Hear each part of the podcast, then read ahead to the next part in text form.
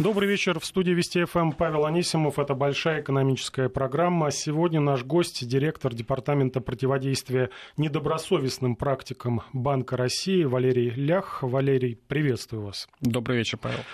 Валерий Владимирович, главный разрушитель финансовых пирамид в нашей стране. И сегодня мы как раз поговорим о том, кто они, современные Мавроди, и как не стать жертвой мошенников. Наш смс-портал пять пять три три. В начале сообщения пишите слово «Вести». Также WhatsApp плюс семь девятьсот три сто семьдесят шесть триста шестьдесят три. Задавайте свои вопросы, жалуйтесь на мошенников, обманщиков и так далее. Но только в рамках того, что в компетенциях Валерия Владимировича. Посмотрел новости, и вот только за сегодня несколько похожих сообщений. Например, калужане вложили в финансовую пирамиду более двадцати пяти миллионов рублей. Жители Саратова потеряли тридцать два миллиона из-за трейдеров-мошенников. пятьсот сахалинцев пострадали от финансовой аферы фонда сбережений. Во многих случаях фигурируют кредитно-потребительские кооперативы. Как они, с позволения сказать, работают, что умудряются вытянуть из людей десятки миллионов рублей? Ну, кредитно-потребительские кооперативы, как один из типов организаций, действительно существуют. Это добросовестные организации, которые существуют на финансовом рынке. При этом зачастую под кредитно-потребительскими кооперативами могут существовать и финансовые пирамиды. Это одна из типологий распространенных финансовых пирамид, которая, к сожалению, сейчас существует. Собственно, предлагается гражданам вступать в такую организацию под видом добросовестной организации, делать, вклад, ну, делать взносы, не вклады, а взносы в этот кредитно-потребительский кооператив якобы. А граждане считают, что это нормальная добросовестная организация, а, собственно, те организаторы, которые осуществляют деятельность по организации, собирают какую-то первоначальную сумму, как можно большую, и умывают руки. А, ну, как определить человеку с, ну, скажем так, невысоким уровнем финансовой грамотности, что подобные вложения закончатся потерей денег? Вот на что надо обращать в первую очередь внимание, когда видят объявление «несите ваши деньги там, под пятьдесят процентов годовых и очень-очень потом много заработаете». Павел, если позволите, я отвечу не только в отношении якобы кредитно-потребительских кооперативов, а в отношении вообще всех подобных организаций, которые занимаются деятельностью, мошеннической деятельностью по привлечению денег населения. Один из основных тезисов, которые мы предлагаем, это чтобы граждане могли проверить информацию о якобы действующей финансовой организации на сайте Банка России. Заходите на сайт Банка России, вбиваете название организации. Если видите, что у нее есть лицензия, значит, эта организация действует в рамках закона. Если на сайте Банка России не находится подобной организации, наименование подобной организации, имени, лицензии, в первую очередь стоит задуматься. На сайте самой организации, если сайт, конечно, такой существует, может быть указание, например, о том, что она лицензирована где-нибудь на островах Карибского бассейна. Такое бывает.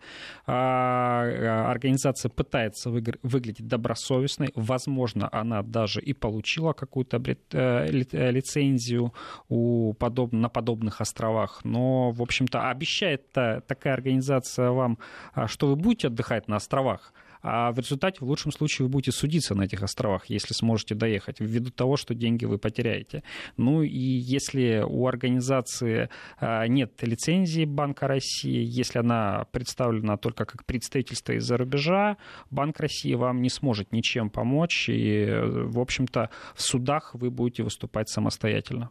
Ну вот сайт конкретного кредитно-потребительского кооператива, доход до двадцати процентов годовых, застрахован некой страховой компанией вот этот вклад, и под надзором ЦБ входит якобы в реестр кредитных потребительских кооперативов. Можно такому, скажем так, заявлению на сайте доверять, либо, ну, как вы сказали, еще раз лучше перепроверить, действительно ли включен в реестр?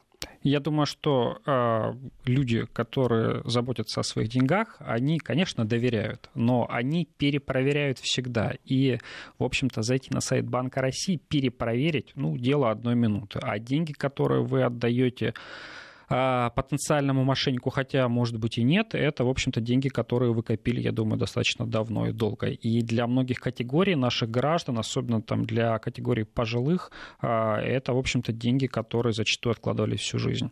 А потерять их можно за минуту. Эксперты говорят, что вот современные финансовые пирамиды, они отличаются от своих предшественников девяностых годов тем, что они никогда и никому не платят. Даже тем, кто вот присоединился к ним в самом начале, самый первый принес деньги. Получается, что вам проще доказать, что вот такой кредитный якобы кооператив с самого начала собирал деньги, не собираясь выплачивать обещанные проценты. То есть, ну... аферисты насколько успешно вот эту схему реализуют? Есть ли какие-то результаты по борьбе? Результаты по борьбе, конечно, есть. Мы сотрудничаем и с правоохранительными органами, в первую очередь выявляя и направляя им информацию о таких организациях. Недавно так прогремело в интернете и в средствах массовой информации задержание и дело по нескольким десяткам кредитно-потребительским кооперативам. Это, собственно, то дело, которое было начато нами еще в две тысячи пятнадцатом году, когда мы нашли информацию, заподозрили неладное, сообщили в правоохранительные органы, сопровождали их деятельность, помогали там документарно, информационно, консультативно в том числе. И дело закончилось, благо закончилось хорошо. Конечно, хорошо, нехорошо для тех, кто организовал, но, я надеюсь, справедливость восторжествует в итоге. Нашли вот эту сомнительную схему, передали в правоохранительные органы. Что с деньгами вот таких инвесторов, партнеров, вкладчиков, которые туда принесли свои там десятки, сотни тысяч рублей? Можно ли вернуть потерянные из-за мошенников вложения? Либо это уже компетенция правоохранительных органов? Есть несколько подходов. Во-первых, конечно, нужно задумываться и ограничивать подобные финансовые вложения, если мы их можем так назвать. Вторая категория. Существует фонд защиты вкладчиков подобных организаций, которые действуют в России достаточно давно и в которой участник финансовой пирамиды может обратиться. Информация об этом фонде есть на сайте Министерства финансов, на сайте Банка России. Это специальное подразделение, которое было создано государством для того, чтобы помогать а, участникам финансовых пирамид. В случае, там, если они несут потери. А, туда можно обратиться, и они рассмотрят ваше заявление о нанесении вам ущерба. Но еще один момент я хотел бы подчеркнуть. В случае, если вы стали жертвой финансовых пирамид или подозреваете деятельность организации финансовой пирамиды, потратьте пару минут, напишите на сайт Банка России об этом. Это позволит как нам предупредить остальных граждан, так и, возможно, вскрыть деятельность финансовой пирамиды как можно раньше. Кто чаще всего становится жертвой мошенников? Вот, если можно, такой примерный портрет человека, образование, возраст, который увидел эту рекламу, там двадцать-тридцать процентов чуть ли не в месяц, принес деньги и потом вынужден писать вам письмо, либо уже общаться через правоохранительные органы. Кто в первую очередь попадается на удочку мошенников? Люди, у которых есть деньги. Но люди, у которых, как правило, их сбережения, накопления не очень большие. То есть это сбережения, накопления в районе тридцать-пятьдесят тысяч рублей. А, собственно, в первую очередь, конечно, мы можем выделить по возрастам, но в первую очередь это именно категория тех вложений, тех накоплений, которые есть у людей. Это категория людей, которые могут оперировать накоплениями тридцать-пятьдесят тысяч рублей. Они рассчитывают на быстрый рост их накоплений, когда они доверяют, собственно, организаторам финансовых пирамид. Зачастую они могут догадываться, что это финансовая пирамида, но они пытаются рискнуть. Мы предупреждаем, собственно, граждан о том, что это финансовые пирамиды, и риск практически никогда не стоит, не стоит тех денег, которые вы пытаетесь вложить в деятельность финансовых пирамид. А если говорить о возрасте, конечно, это молодежь, которая может пытаться вложить деньги в финансовые пирамиды, которые основаны там на современных технологиях или распространяются по современным каналам связи. И это пенсионеры в общем возрасте там, от шестидесяти пяти лет, которые стараются и сохранить, и приумножить свои накопления, в общем-то, зачастую небольшие. Ну вот вы сказали, да, что разные, для разных слоев населения разные схемы обмана. А можно ли привести наиболее популярные схемы для богатых, у кого там десятки миллионов, их же, наверное, тоже вот попадают в такие переделки, ну, не банальные, наверное, потребительские кооперативы, но что-то посложнее придумывать для них? Схемы для богатых, конечно, тоже существуют, и, как правило, это схемы, связанные с инвести... псевдоинвестированием в какие-то искусственные финансовые инструменты, либо схемы по инвестированию в экзотические продукты, может быть, даже в экзотических островах, которые обещают там, большую прибыль и большую быструю прибыль. Но это и банальный фишинг, то есть банальная кража денег. денег, когда а, присылается ссылка на адрес сайта, и, собственно, там с этого сайта при вводе личных данных воруются в том числе и персональные данные, и воруются деньги. То есть вот такой обман, он тоже распространен, он тоже существует. Давайте немножко расширим рамки нашего разговора, поговорим не только о классических пирамидах, ну, которые, наверное, представляют в первую очередь именно псевдопотребительские кооперативы. Сегодня очень популярная тема – это криптовалюта. И наши тоже слушатели задают вопросы по поводу криптовалют. Наверняка мошенники пользуются вот таким всеобщим ажиотажем вокруг этого финансового инструмента, тем более он растет очень стремительно. Меньше чем за месяц биткоин, самый популярная валюта, подорожала на треть. Что мошенники вот в этой сфере придумали нового? Не могу не связать криптовалюты и финансовые пирамиды в той плоскости, что, в общем-то, рост криптовалют, стоимости криптовалют, он начался пару лет назад и начался как раз на волне построения финансовых пирамид. Организаторы финансовых пирамид в азиатско-тихоокеанском пространстве, они использовали для расчетов внутри финансовых пирамид денежные средства, не электронные денежные средства, не наличные денежные средства.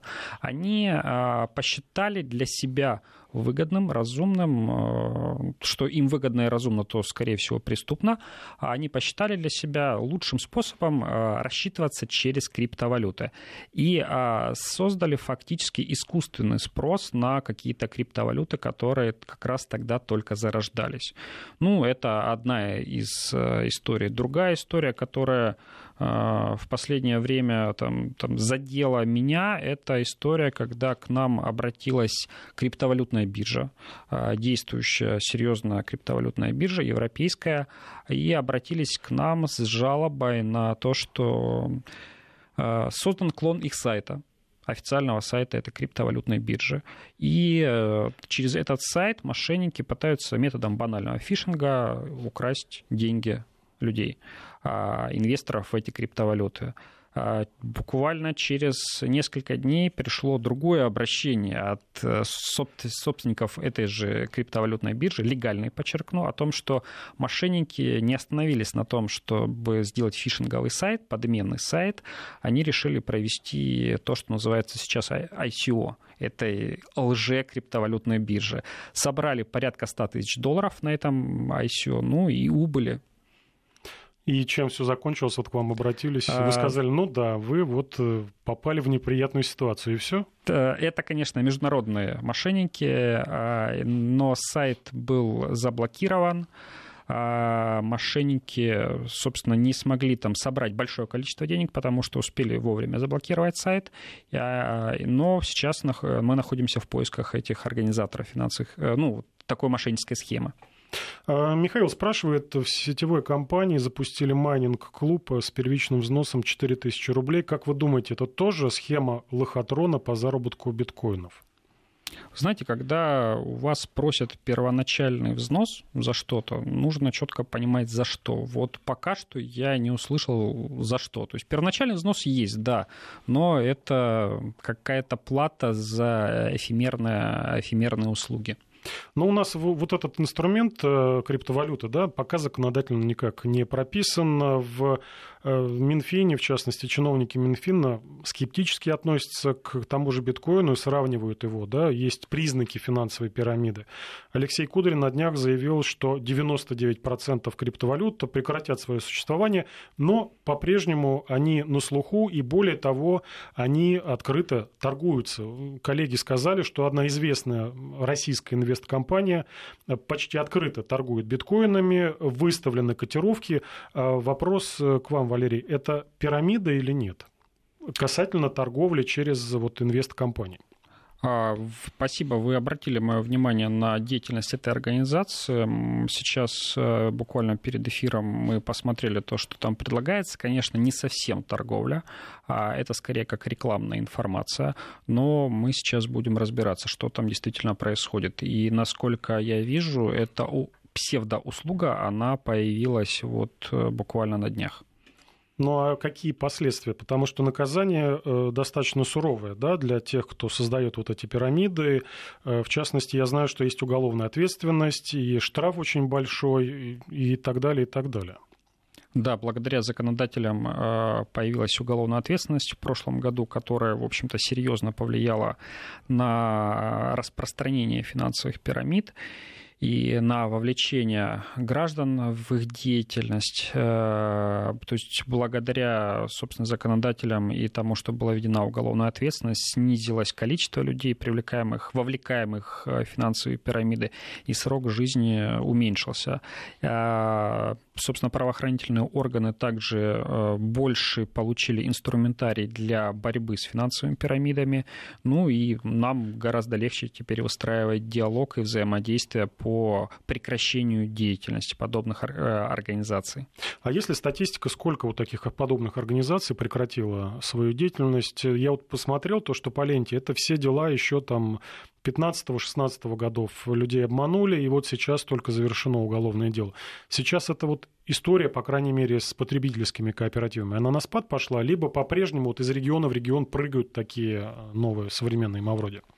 Одна из вещей, характерных как раз для современных финансовых пирамид, они измельчали, но они действуют не одновременно на разных территориях, они как раз, как вы сказали, прыгают с территории на территорию, при этом их количество уменьшается. Появляются новые виды финансовых пирамид, и это понятно, потому что там, и пока мы не прекратим деятельность организаторов этих финансовых пирамид, мы там не сможем прекратить прекратить их такую инновацию не слишком хорошего свойства, не слишком хорошего характера. Если говорить о цифрах, то за две тысячи четырнадцатый — две тысячи семнадцатый год у нас было выявлено деятельность порядка четыреста пятьдесят финансовых пирамид. Если говорить там за последнее время, то в две тысячи шестнадцатом году сто восемьдесят финансовых пирамид, за три квартала текущего года это чуть более ста финансовых пирамид. Квартал от квартала количество их снижается, а если говорить о сроках выявления и доказательства и, соответственно, там, предъявления обвинениям и в конечном итоге посадок, то, конечно, это непростые дела. И это не те дела, в которых пострадал один или два человека. Опасность всех подобных мошеннических схем в том, что они охватывают, вовлекают в свою деятельность большое количество населения. Чем раньше мы успеваем среагировать, чем раньше мы успеваем передать дела в правоохранительные органы, тем меньшее количество людей вовлекается в деятельность финансовых пирамид. Ну и тем проще, наверное, правоохранительным органам собирать доказательную базу. Ну вот есть такое мнение, что и Банк России, и правоохранители, когда борются с мошенниками, они бьют по хвостам, то есть мелочевку ловят. Крупные аферисты, организаторы этих схем остаются безнаказанными. Это вот по поводу я посадок хочу вас спросить. Действительно ли так, что ловят мелочевку, организаторы, ну вот здесь собрали деньги, кем-то пожертвовали, пошли дальше? Мы э, недавно поняли, что деятельность по информированию, недостаточно, по информированию населения недостаточно для противодействия, противоборства финансовым пирамидам. Вы правы, иногда мы выявляем, конечно, уже те организации, которые прекратили свою деятельность, и выявляем их по жалобам и обращениям граждан. Поэтому, конечно, там я призываю, если вы увидели подозрительную организацию, написать нам, сообщить, это дело там двух минут, но позволит нам а, выявить подобные мошеннические схемы как можно более ранее. Но а, понимая, что только инструментарием информирования населения мы не сможем сейчас обойтись. В Банке России принято решение о формировании региональной структуры по противодействию вот, безлицензионной деятельности, по противодействию финансовым пирамидам в том числе. Сейчас создаются отделы в крупных городах, то есть в центрах федеральных округов. И вот буквально на днях принято решение о создании специального центра, который будет обеспечивать методологически деятельность всех подобных отделов по стране. Он будет создан в Краснодаре и с нового года начнет свою деятельность. Ну, собственно, на юге широко представлены разные схемы мошеннические, не только финансовые пирамиды. Поэтому методологию смогут могут там делать хорошо. Валерий Лях у нас в гостях, директор департамента противодействия недобросовестным практикам Банка России. Сейчас новости, не переключайтесь. Продолжаем большой экономический час. В студии Павел Анисимов и наш гость, директор департамента противодействия недобросовестным практикам Банка России Валерий Лях. Недобросовестные практики — это всевозможные финансовые пирамиды и так далее. Спрашивают наши слушатели и через наш смс-портал пять пять три три и через WhatsApp плюс семь девятьсот три сто семьдесят шесть тридцать шесть три. Разве задача выявлять мошенников не обязанность правоохранителей? Вот какая роль, ну, спрашивают, по сути, слушатели, какая роль здесь Центробанка, ведь все равно потом дело заводят правоохранительные органы. Павел, вот вы сказали финансовые пирамиды и так далее. Вот как раз в этих и так далее есть существенный смак, потому что этих и так далее появляется ежедневно много. Причем и так далее — это множество схем на совершенно разных рынках и множество схем распространения, привлечения граждан в мошенническую деятельность. И нам, конечно, помощь граждан сильно помогает, ввиду того, что обращают внимание граждане на мошенническую деятельность, на то, каким образом их вовлекают туда средства коммуникации, тем сайты, площадки, то, как используются. Это не только граждане, это еще представители средств массовой информации, конечно же, которые первые обычно на острие атаки информационные оказываются. И правоохранительные органы, их задача расследовать уже совершенное правонарушение. Наша задача — это предупредить в конечном итоге правонарушение, предупредить вовлечение граждан в противоправную деятельность, мошенническую деятельность, в конечном итоге предупредить граждан от потери их накоплений. Конечная задача — чтобы граждане использовали доброкачественные финансовые финансовый инструмент в добросовестные финансовые организации и были уверены в том, что их инвестиции — это настоящие инвестиции, и как минимум они будут сохранены, а не растворятся и не превратятся в пыль. Вы упомянули о множестве новых схем, которые появляются. Я так думаю, что они больше, по большей части в интернете появляются. Читал, что все чаще обманывают граждан от имени несуществующих банков. Люди, которые обращаются в банки за кредитом, им перезванивают мошенники и сообщают, что кредит одобрен, и просят внести вот якобы такую сумму. Это одна из схем, есть ли какие-то, ну и по эту, про эту схему поподробнее, и какие еще обманы встречаются сейчас все чаще и чаще? Честно говоря, это сейчас самая распространенная и самая, так сказать, популярная схема, и в общем-то, Банк России столкнулся с ней где-то, наверное, квартал назад, и вот за последний квартал это стало, собственно, самой такой раскрученной, популярной. Я вот просто вкратце описал, может быть, без каких-то деталей, вот как работают мошенники вот по этой схеме. Да, вкратце вы совершенно правильно описали. Это звонок человеку, который, как правило, проживает в городе с населением до ста — ста пятидесяти тысяч человек. Таких городов большинство по стране. И говорится человеку, что банк такой-то одобрил вам заявку на кредит. Расчет идет на то, что человек оставляет заявку на получение кредита в нескольких кредитных организациях. И для него информация о том, что ему одобрен кредит, она важнее названия этой кредитной организации. При этом называются совершенно несуществующие кредитные организации, несуществующие банки. Параллельно делается сайт для того, чтобы человек мог проверить, существует такой, такой банк или не существует. В его городе он не существует. И у мошенников нет представительства в его городе. И у мошенников для этого есть хорошее объяснение, что эти офисы этого банка расположены, например, в Москве, либо в Санкт-Петербурге, либо в Ростове, например. И он может получить деньги переводом через тот банк, который есть в его городе. Человек заходит на сайт, сайт существует, на нем написано название банка, написаны привлекательные условия по вкладам, привлекательные условия по кредитам, и, в общем-то, внимание рассеивается, опасность вроде бы как пропала, действительно, вроде бы есть и сайт, и название банка, банка такое, что-то говорить человеку, связанное с какой-нибудь организацией, и, собственно, человек переводит деньги. После этого ему могут позвонить и сказать, что ваши деньги пришли, теперь нам нужно отправить вам экспресс, курьерская служба и документы, чтобы вы подписали. За это тоже нужно заплатить три-четыре тысячи рублей. Деньги переводятся.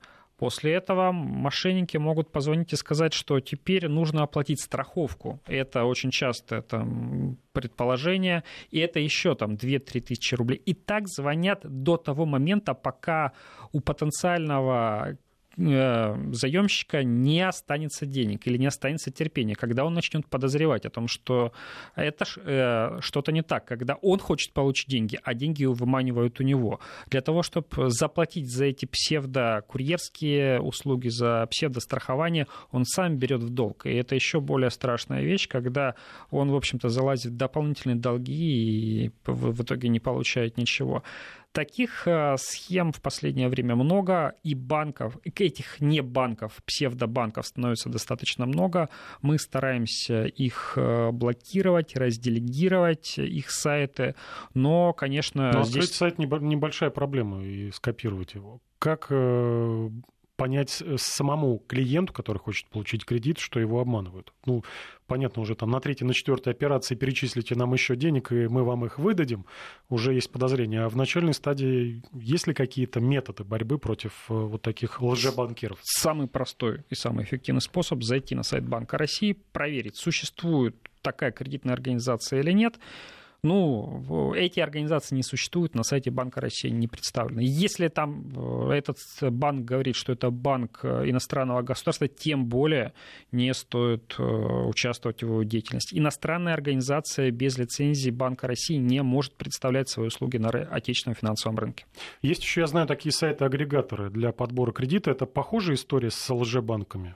Примерно да, то есть подобные истории, когда предлагают вам услуги по подбору наиболее выгодной, наиболее выгодного кредита и рекомендаций для вас в это кредитное учреждение, чтобы вам обязательно выдали кредит, и за это просят там, небольшую сумму, которую вы вроде бы и можете заплатить, и можете позволить себе заплатить, но в итоге ни рекомендаций, ничего не получаете, а деньги исчезают. Это может быть и небольшие суммы, для кого-то. Для кого-то это существенная цена. Ну, там сто-пятьсот рублей, там о каких суммах идет речь? Это в районе пятьсот тысяч рублей. И, конечно, там, может быть, для кого-то это несущественная сумма, но в итоге получается достаточно много. А если нам сообщать будут о таких случаях, о таких сайтах как можно раньше, тогда, конечно, мы будем быстрее реагировать. Собственно, наша вот структура региональная, которая сейчас формируется, о которой мы говорили до новостей, в главных управлениях Банка России, представительства, отделы, которые будут заниматься нелегальной деятельностью на финансовых рынках, как раз и сделаны для того, чтобы выявлять подобные мошеннические организации как можно на более ранней стадии их деятельности. Продавцы липовых страховок — это ваши пациенты? Да, к сожалению, и существует и подобная не услуга, а предложение, и подобные липовые страховки подпадают.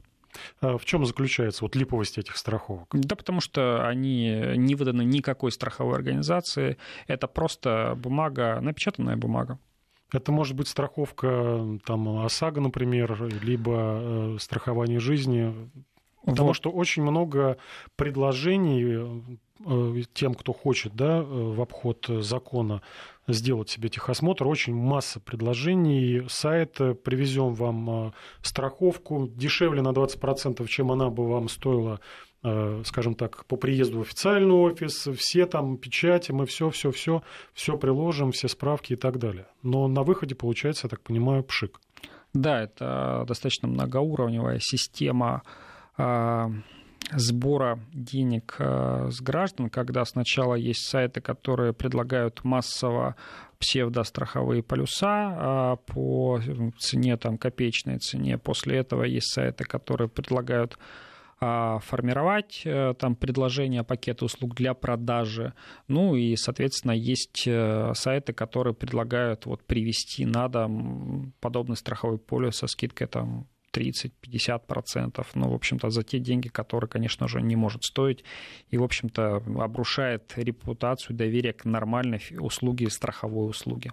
Как вы с ними боретесь? Также блокируете, разделегируете сайты?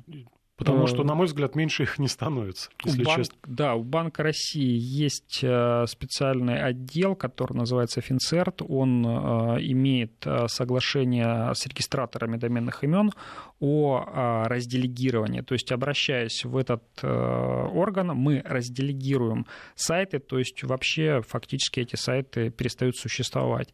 Еще в России есть возможность блокирования через реестр Роскомнадзора сайтов недобросовестных организаций, но вот я думаю, что вот возможность блокировки псевдофинансовых организаций через реестр Роскомнадзора — это там наша будущая перспектива, и хотелось бы обратить внимание на то, что да, вот подобных предложений финансовых, псевдофинансовых организаций, их становится все больше и больше, и фактически эта мошенническая деятельность перетекает в интернет, и без быстрой блокировки подобных сайтов мы не сможем предотвратить массовое вовлечение граждан.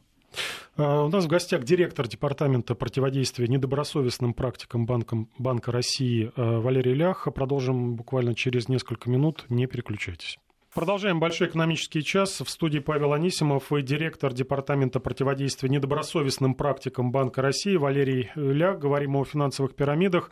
Во всех их проявлениях рассказал Валерий Владимирович и про лжепотребительские кооперативы, про лжебанкиров, лжестрахователей. И, скажем так, переходим мы к другой очень популярной теме, популярной рекламе, я бы так, так сказал. Очень много ее связано она с заработком на так называемых бинарных опционах. Это такой некий лжефорекс. Многим наверняка попадалось на глаза вот такая замануха на сайтах, маленькие окошечки, что, мол, вчера он был бедным студентом, сегодня зарабатывает там тысяча триста пятьдесят шесть долларов в день, почему-то вот такие не круглые цифры заработка, а какие-то дробные. У него уже там яхта, личный самолет и так далее. То есть сайты обещают золотые горы. Вот эти, даже не сайт, вот эта реклама обещает золотые горы. Проще и быстрее, чем зарабатывать на торговле валюте на Форексах. Доход там восемьдесят пять процентов за буквально минуту. Тем не менее, многие специалисты считают, что вот эти самые бинарные опционы — это, грубо говоря, развод на деньги. Какая позиция у Центробанка по этому поводу?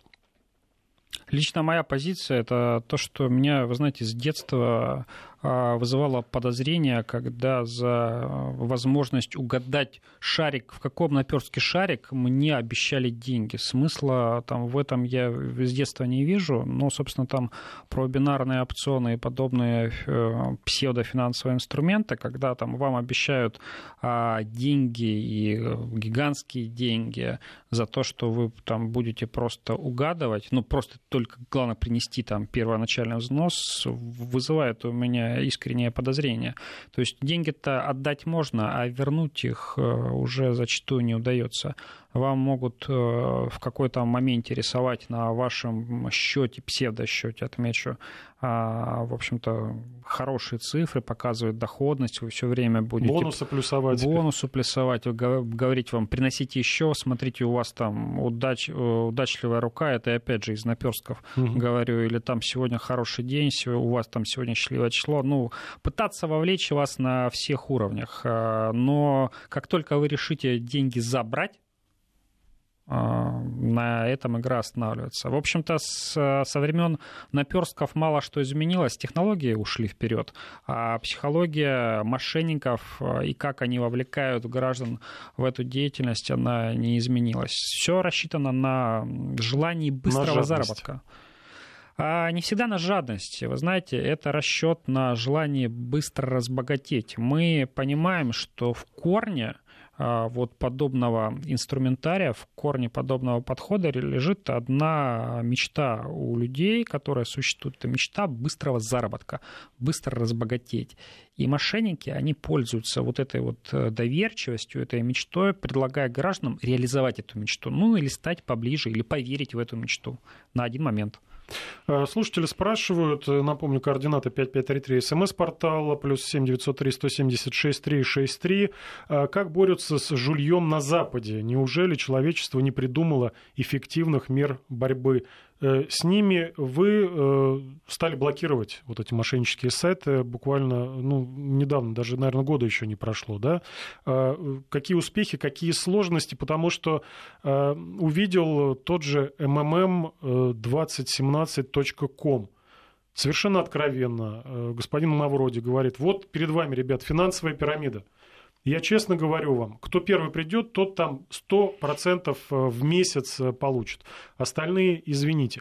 Вот как с такими бороться? Что касается организаций, которые прямо заявляют, что они являются финансовой пирамидой, ну, здесь каждый, кто предупрежден, тот уже вооружен. Наверное, нам в этом случае делать придется меньше работы, потому что, по крайней мере, люди предупреждены о том, что они вступают в финансовую пирамиду. Они знают, чем это может закончиться. И если вы воспринимаете финансовую пирамиду как игру с возможностью заработка, выигрыша, я могу вам сказать только одно. Выигрышем никогда не закончится. Но если вы вступаете, в общем-то, в эту игру, то вы именно играете без возможности что-то приобрести.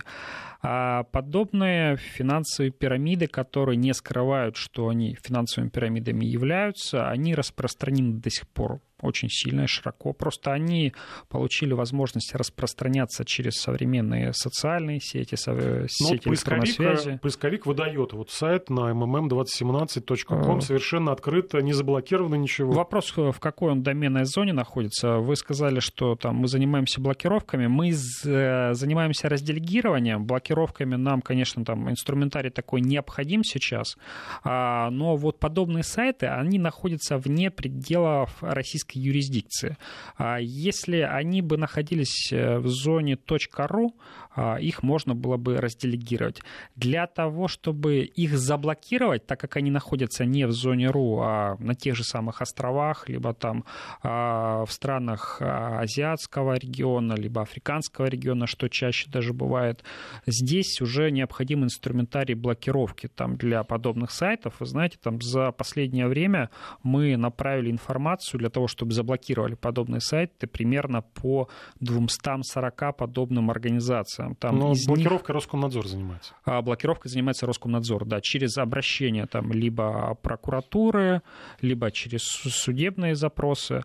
Ну, у нас вот было двести сорок подобных запросов за последнее время. Из них порядка ста тридцати — это запросы по блокировке безлицензионного форекс-дилерства и лже-форекс-дилерства, и порядка сорока — это лже-банки, ну и, соответственно, там фиктивные профучастники, фиктивные страховые организации, фиктивные микрофинансовые организации это вот такой объем. А вот что касается инструментария делегирования, тот инструментарий, которым мы оперируем, эффективность мы с начала две тысячи семнадцатого года, Финцерт, наше специальное подразделение Банка России, Финцерт разделегировало порядка шестисот доменных имен, связанными с разными видами мошеннической деятельности. Мы обсудили, да, классические пирамиды черных кредиторов, лже-форексы и так далее, и так далее. А что может в перспективе появиться вообще? Я видел, вот, что новая фишка есть, ну, как новая, вернулась, да, из недалекого прошлого. Стали мошенники устанавливать в торговых центрах и в магазинах игровое оборудование, ну, которые все помнят, столбики, да, однорукие, безрукие бандиты. Так вот, сейчас эти э, вот такие аппараты, они замаскированы под платежные терминалы. Это ваше э, поле деятельности? Вы знаете, они сейчас маскируются и под платежные терминалы, и под деятельность легальных участников финансового рынка. Могут говорить о том, что это инструментарий, там, это фьючерсные контракты, это финансовые инструменты, и вы делаете ставку на эти финансовые инструменты. Но суть не меняется. Конечно же, это те же самые однорукие бандиты, которые никак не изменились, а изменилось название, может быть, в тех документах, которые они предоставляют там, в госорганизации. Организации. Но и мы, и правоохранительные органы, стараемся выявлять подобные установки, и в том числе для этого будут работать наши региональные представительства, региональные отделы, для того, чтобы на местах выявлять, в общем-то, и незаконную финансовую деятельность в том случае, если она не происходит в интернет-пространстве. А это достаточно большой массив. Очень серьезный вопрос. Банк России имеет концепцию для предупреждения и противодействия недобросовестным практикам. Почему не опубликованы стратегии и концепции, если это разработано? У нас есть определенные подходы. Мы, естественно, постоянно соотносим свою деятельность с тем, что появляется на рынке, и на отечественном рынке, и на зарубежном рынке недобросовестных финансовых услуг.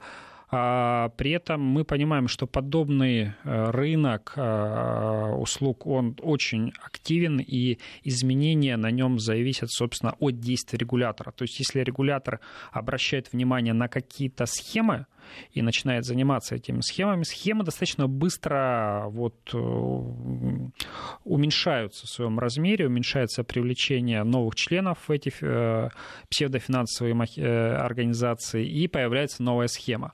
Поэтому делать стратегии борьбы с конкретной схемой, ну, наверное, нецелесообразно, потому что подобные схемы появляются, появляются постоянно. Мало времени, поэтому завершающий вопрос, такой резюмирующий. Как потребитель может понять, что попал на сайт настоящей финансовой организации, либо это фейк? Еще раз как бы проговорите по пунктам, на что нужно обращать внимание, чтобы не стать жертвой мошенников.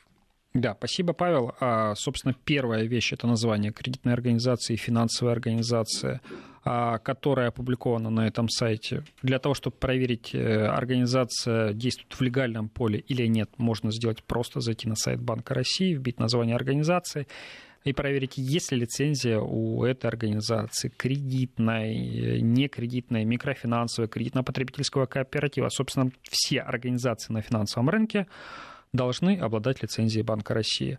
Это первое. Второй вопрос, конечно, какие услуги предъявляет подобная организация. Если она предлагает вам сильно завышенные ставки по вкладам, либо сильно заниженные ставки по кредитам, стоит задуматься, что это за организация. Ну и третий момент, в общем-то, посмотреть на сам сайт, где он зарегистрирован. Если он не в зоне РУ, если вы пользуетесь инструментарием, тогда, конечно, не стоит обращать внимание туда. Будьте бдительны, не попадайте под финансовый каток пирамид таких. Благодарю нашего гостя. У нас был директор департамента противодействия недобросовестным практикам Банка России Валерий Лях, и я, Павел Анисимов. Прощаемся с вами. До свидания.